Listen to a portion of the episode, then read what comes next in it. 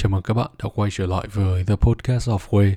Mình là Khuê và đây là nơi mình sẽ nói về tất tần tật mọi thứ trong cuộc sống để chia sẻ sự tích cực và giúp tất cả chúng ta trở nên tốt đẹp hơn. Ở tập trước, mình đã chia sẻ với các bạn về phương pháp lập kế hoạch dựa theo những gì David Allen đã viết và chia sẻ trong cuốn Hoàn thành bởi việc không hề khó, Getting Things Done và cách thức mình giữ cho bản thân hoạt động năng suất và vượt qua được sự trì hoãn. Để tiếp tục cũng như kết thúc series 3 tập về nguyên tắc trong cuộc sống, phương pháp lập kế hoạch và vượt qua sự chỉ trích. Ở tập này, mình sẽ chia sẻ với các bạn về cách để giữ bình tĩnh cũng như vượt qua được sự chỉ trích trong cuộc sống. Cuốn sách mà mình tham khảo chính ở đây là cuốn Nghệ thuật tinh tế của việc đếch quan tâm The Subtle Art of Not Giving an F của Mark Manson. Hiện cuốn này đã được xuất bản và phát hành ở Việt Nam bởi nhà xuất bản văn học. Tuy nhiên, nếu các bạn muốn tiết kiệm thời gian thì có thể tìm xem clip tóm tắt của podcaster YouTuber Đặng HNN. Anh Đặng HNN tóm tắt rất dễ hiểu, xúc tích và đồng thời cũng đưa ra 10 bài học takeaways từ quyển sách rất phù hợp với những ai không có nhiều thời gian để đọc và tìm hiểu cuốn nghệ thuật tinh tế của việc đách quan tâm. Trước khi bắt đầu, mình xin phép nhấn mạnh trước rằng mình sẽ tóm tắt những nội dung mình thấy phù hợp và hay trong cuốn sách theo ưu tiên và cách mình muốn chia sẻ, chứ không bám nguyên văn như nội dung và trình tự cuốn sách. Nên vì thế, mong các bạn cởi mở đón nhận và góp ý nếu mình có sai sót hoặc nội dung chưa phù hợp. Mình sẽ chia làm hai phần chính. Một là đối đầu với tiêu cực và chấp nhận hiện thực. Hai là chuyển hóa sự tiêu cực thành tích cực. Một, đối đầu với sự tiêu cực và chấp nhận hiện thực. Chia sẻ với các bạn một chút, thì khi mình bắt đầu làm podcast này, mình không dám nghĩ rằng mình có thể lan tỏa được sự tích cực nhiều. Vì mình nghĩ và mình chỉ dám đặt mục tiêu, đặt tiêu chuẩn vừa vừa, không hề cao. Mình cứ động viên bản thân rằng cứ làm đi rồi thấy có cái soi để sửa. Có người góp ý để cải thiện, có những content hay hơn để chia sẻ vân vân. Thế nên khi nhìn lại quá khứ, cái nguyên tắc mà mình đang hoạt động và làm việc so với cả những gì mình làm trong quá khứ hoàn toàn khác nhau, có thể nói là mình bây giờ là một người khác so với cả một người trong quá khứ. Trước đây, mình rất tự cao, tự đại, tham vọng. Nghĩ rằng mình có khả năng thi vào bộ ngoại giao để theo chân bác phạm bình minh, bác lê lương minh, hay thậm chí là theo anh ngô di lân của tổ chức hợp tác thanh niên việt nam, vico. Bởi vì mình nghĩ rằng mình được một cái đặc ân, quyền theo đuổi thứ mà mình nghĩ là tham vọng, là đam mê, là ước mơ. Thật ra điều này nghe có thể hơi khó hiểu và hơi mông lung một chút. Mình xin phép tóm gọn vào một từ trong tiếng Anh mà mình nghĩ rằng cực kỳ xúc tích và đi thẳng vào vấn đề mình muốn nói. Đó là entitlement. The belief that one is inherently deserving of privilege or special treatment. Và mình nghĩ rằng mình được cái entitlement đó. Mình nghĩ rằng mình được đặc ân là mình có thể theo đuổi thứ mình thích, thứ mình nghĩ là đam mê là ước mơ và mình hoàn toàn có quyền đứng trên mọi người thay vì cùng hàng với họ bởi vì mình nghĩ rằng mình giỏi hơn họ. Những cái suy nghĩ cực đoan đã khiến mình suy nghĩ thành một kẻ phát xít tiêu cực sẽ luôn dãy nảy lên hoặc khó chịu khi được góp ý hoặc, hoặc bị chỉ trích từ bất kỳ ai. Thật ra thì thực tế trong thời gian trước thì mọi người sẽ ít khi thấy mình thể hiện ra mặt một sự khó chịu hay một sự cao có nào đó vì mình sẽ chỉ nghĩ cái này trong đầu. Phải cho đến khi mình nhận ra rằng mình không hợp và không theo đuổi được ngành ngoại giao thì mình mới thực sự là vỡ mộng. Và lúc đó, mình mới chấp nhận, bắt đầu lại từ đầu, bỏ đi cái suy nghĩ rằng mình là trung tâm của vũ trụ và mình không phải là một người xuất sắc hay đặc biệt gì cả. Mặc dù đúng là mình có biết về các thông tin, kiến thức về lịch sử, quan hệ quốc tế, chính sách đối ngoại, an ninh, nhưng chỉ đơn giản đó là mình biết biết là một chuyện, hiểu là một chuyện khác và hiểu đến đâu là một vấn đề khác. Như mình đã từng chia sẻ mình từng có hai rào cản đó chính là rào cản cái tôi và rào cản điểm mù. Đã khiến mình tự cao tự đại nghĩ rằng mình là một cậu sinh viên giỏi giang hơn đồng trong lứa gì cũng làm được và mình hoàn toàn đứng trên mọi người. Nhắc đến rào cản cái tôi và rào cản điểm mù nếu bạn nào không rõ và không biết thì có thể tham khảo lại và nghe lại tập về những nguyên tắc trong cuộc sống dựa theo những gì mình tìm hiểu và đọc trong cuốn Principles của Ray Dalio. Tiếp tục, những hồi đó thì mình mình lòng tự trọng của mình quá cao cho nên mình không có đủ dũng khí và khiêm nhường để thú nhận rằng và chấp nhận rằng mình không hề giỏi trong lĩnh vực ngoại giao, quan hệ quốc tế này. Đó thực sự là một điều không hề dễ chịu, vì mình lúc đó cứ nghĩ như mình đã lãng phí tất cả những gì mình đã dành công, học tập trong rồi 4 năm đại học. Mình cứ nghĩ như giá mà hồi trước mình thi vào đại học ngoại thương, hay học viện ngoại giao, hay thậm chí là đại học RMIT thì có khi là khác. Hay giá như hồi trước mình không mơ thi vào bộ ngoại giao mà mơ về làm việc cho tập đoàn Mường Thanh, tập đoàn Vingroup hay các tập đoàn đa quốc gia thì đã khác. Nhưng mơ mộng mãi hay hồi tiếc mãi thì cũng chẳng để làm gì. Và mình quyết định chấp nhận sự thật. Chấp nhận rằng mình không thể trở thành một phiên bản không phải chính mình, giống như Mark Manson viết trong cuốn sách. Chúng ta đang bị đầu độc bởi những cuốn sách self-help và những bài nói diễn thuyết tự gọi là truyền cảm hứng. Vì những thứ này đang vin và đang xoáy vào những gì chúng ta, bạn cũng như mình thiếu, kém, những gì chúng ta không bằng những người khác để rồi chúng ta cảm thấy ngột ngạt bởi áp lực đồng cấp trong cuộc sống hàng ngày. Chúng ta chỉ là những người bình thường, những phàm nhân đầy khiếm khuyết vì chẳng có ai là hoàn hảo cả. Chúng ta luôn quan tâm thái quá về những gì chúng ta không kiểm soát được, những người chúng ta không giúp đỡ được hay thay đổi được, những gì người ta hay thiên hạ bàn tán nghĩ về chính chúng ta. Càng quan tâm thì chúng ta càng luẩn quẩn và càng nghĩ tiêu cực rằng chúng ta kém cỏi, yếu đuối, nhu nhược, mong manh. Và đây là thứ Mark Manson gọi là vòng lặp địa ngục. Càng suy nghĩ về những gì chúng ta không làm được, thì chúng ta sẽ càng cảm thấy lo lắng và áp lực. Nên tốt nhất hãy chấp nhận rằng chúng ta không hoàn hảo. Hãy chấp nhận rằng chúng ta không thể so sánh bản thân mình với người khác. Hãy chấp nhận rằng chúng ta sẽ luôn vấp ngã và phạm phải sai lầm. Hãy chấp nhận chúng ta không thể thay đổi hay kiểm soát người khác.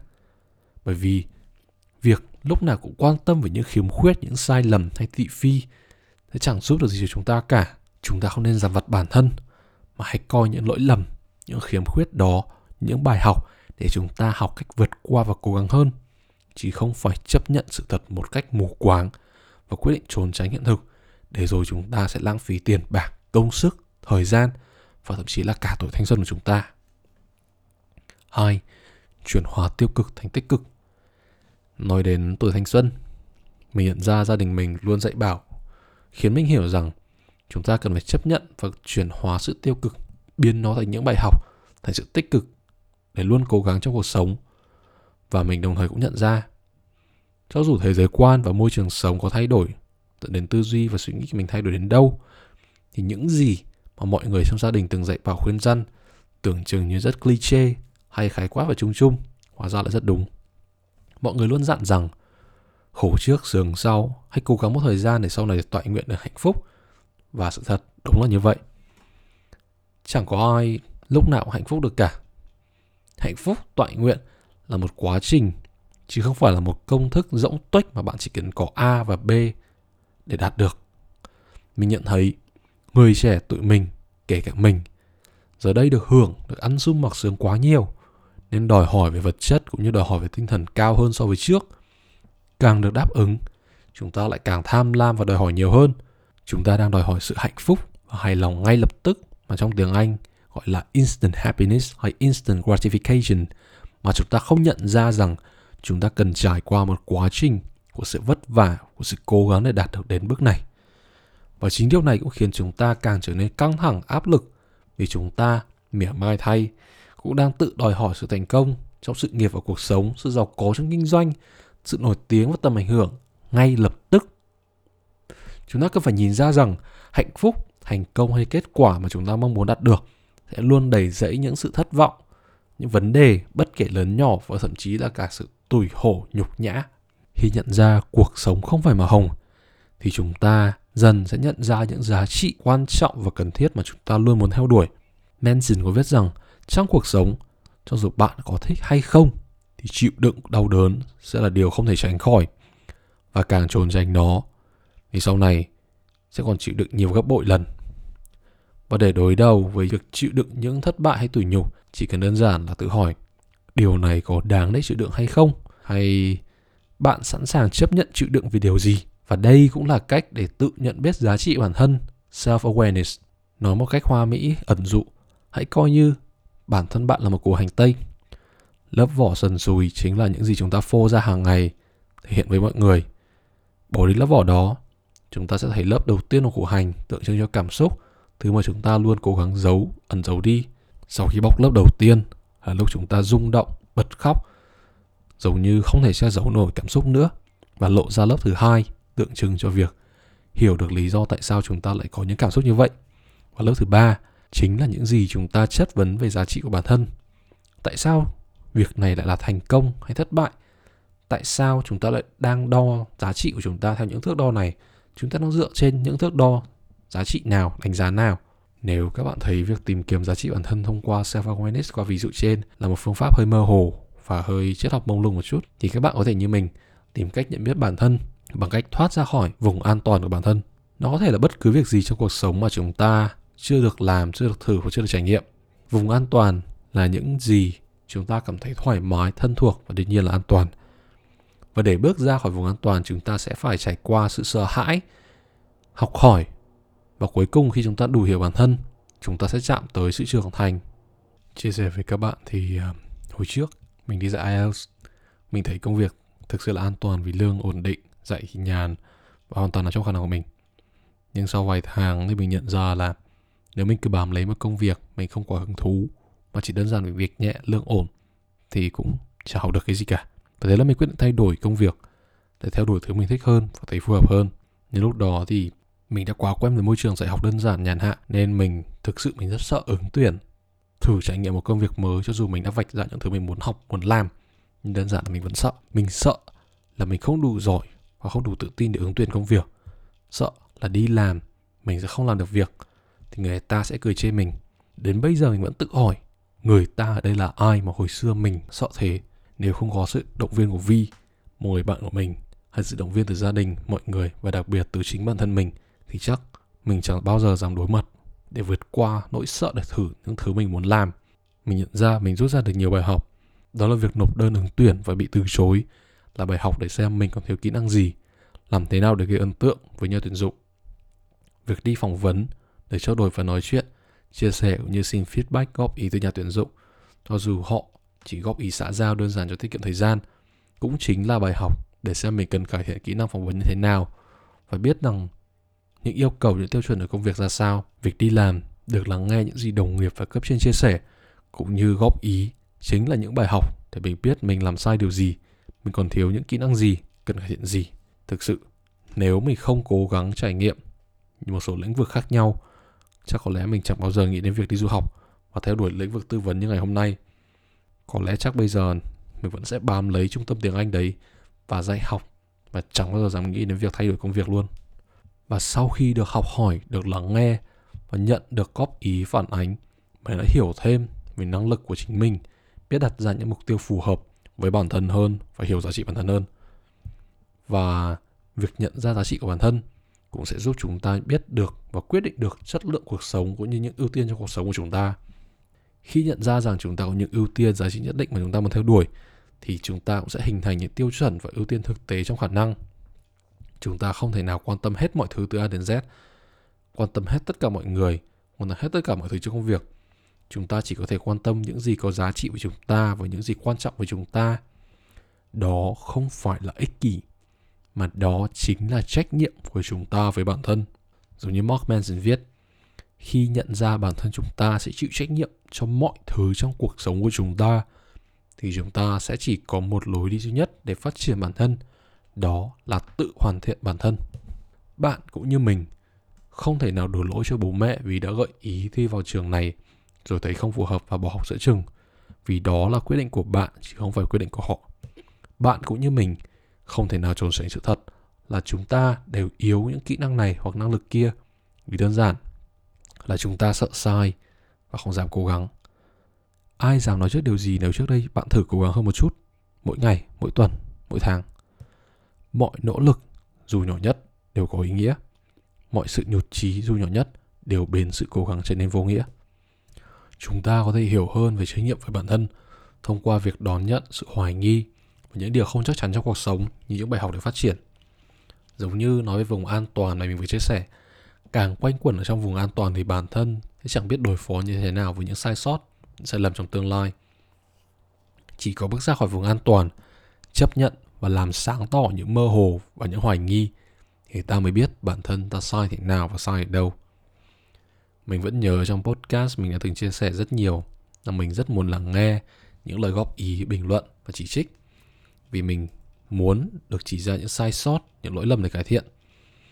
Nghe rất kỳ lạ, nghe rất kỳ lạ vì chẳng ai lại thích nghe sự chỉ trích từ người khác hoặc bị bới móc những sai sót của bản thân.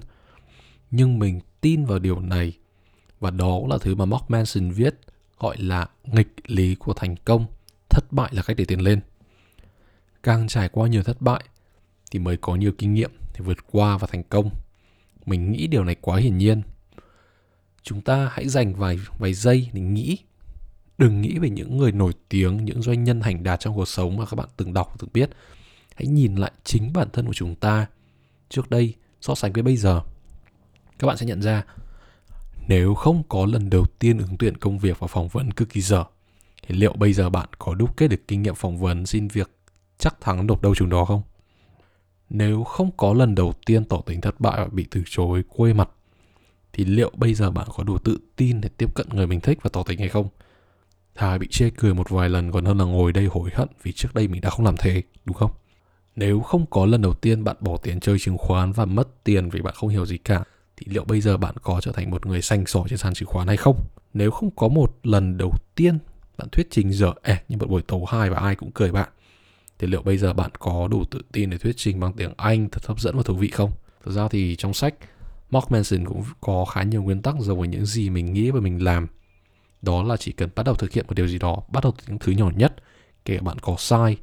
Và Manson gọi đây là nguyên tắc hãy thực hiện, do something. Khi chúng ta gặp phải vấn đề trong cuộc sống, đừng chỉ ngồi đó và nghĩ, mà hãy bắt đầu tìm cách xử lý và vượt qua vấn đề.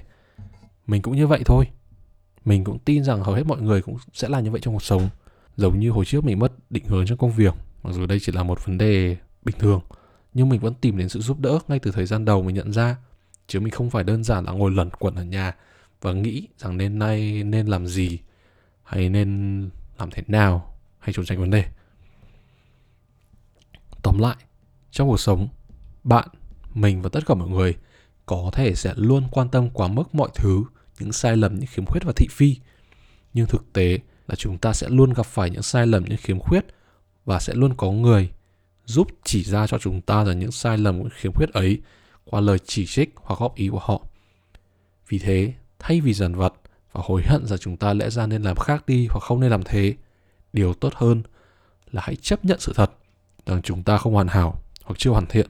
Nhớ rằng chúng ta phải chịu trách nhiệm cho cuộc đời của chính chúng ta bất kể ra sao và hãy loại bỏ những thứ, những suy nghĩ hoặc thậm chí là những người độc hại ảnh hưởng xấu đến chúng ta để tập trung vào những gì quan trọng và giá trị của chúng ta. Có suy nghĩ như vậy, chúng ta mới có thể tận dụng, chuyển hóa những sai lầm, những lời góp ý chỉ trích thành những bài học cho bản thân để chúng ta có thể cố gắng cải thiện hơn trước và làm tốt hơn trước. Những lời chỉ trích chỉ đơn giản là những bài học và chúng ta cần tận dụng nó.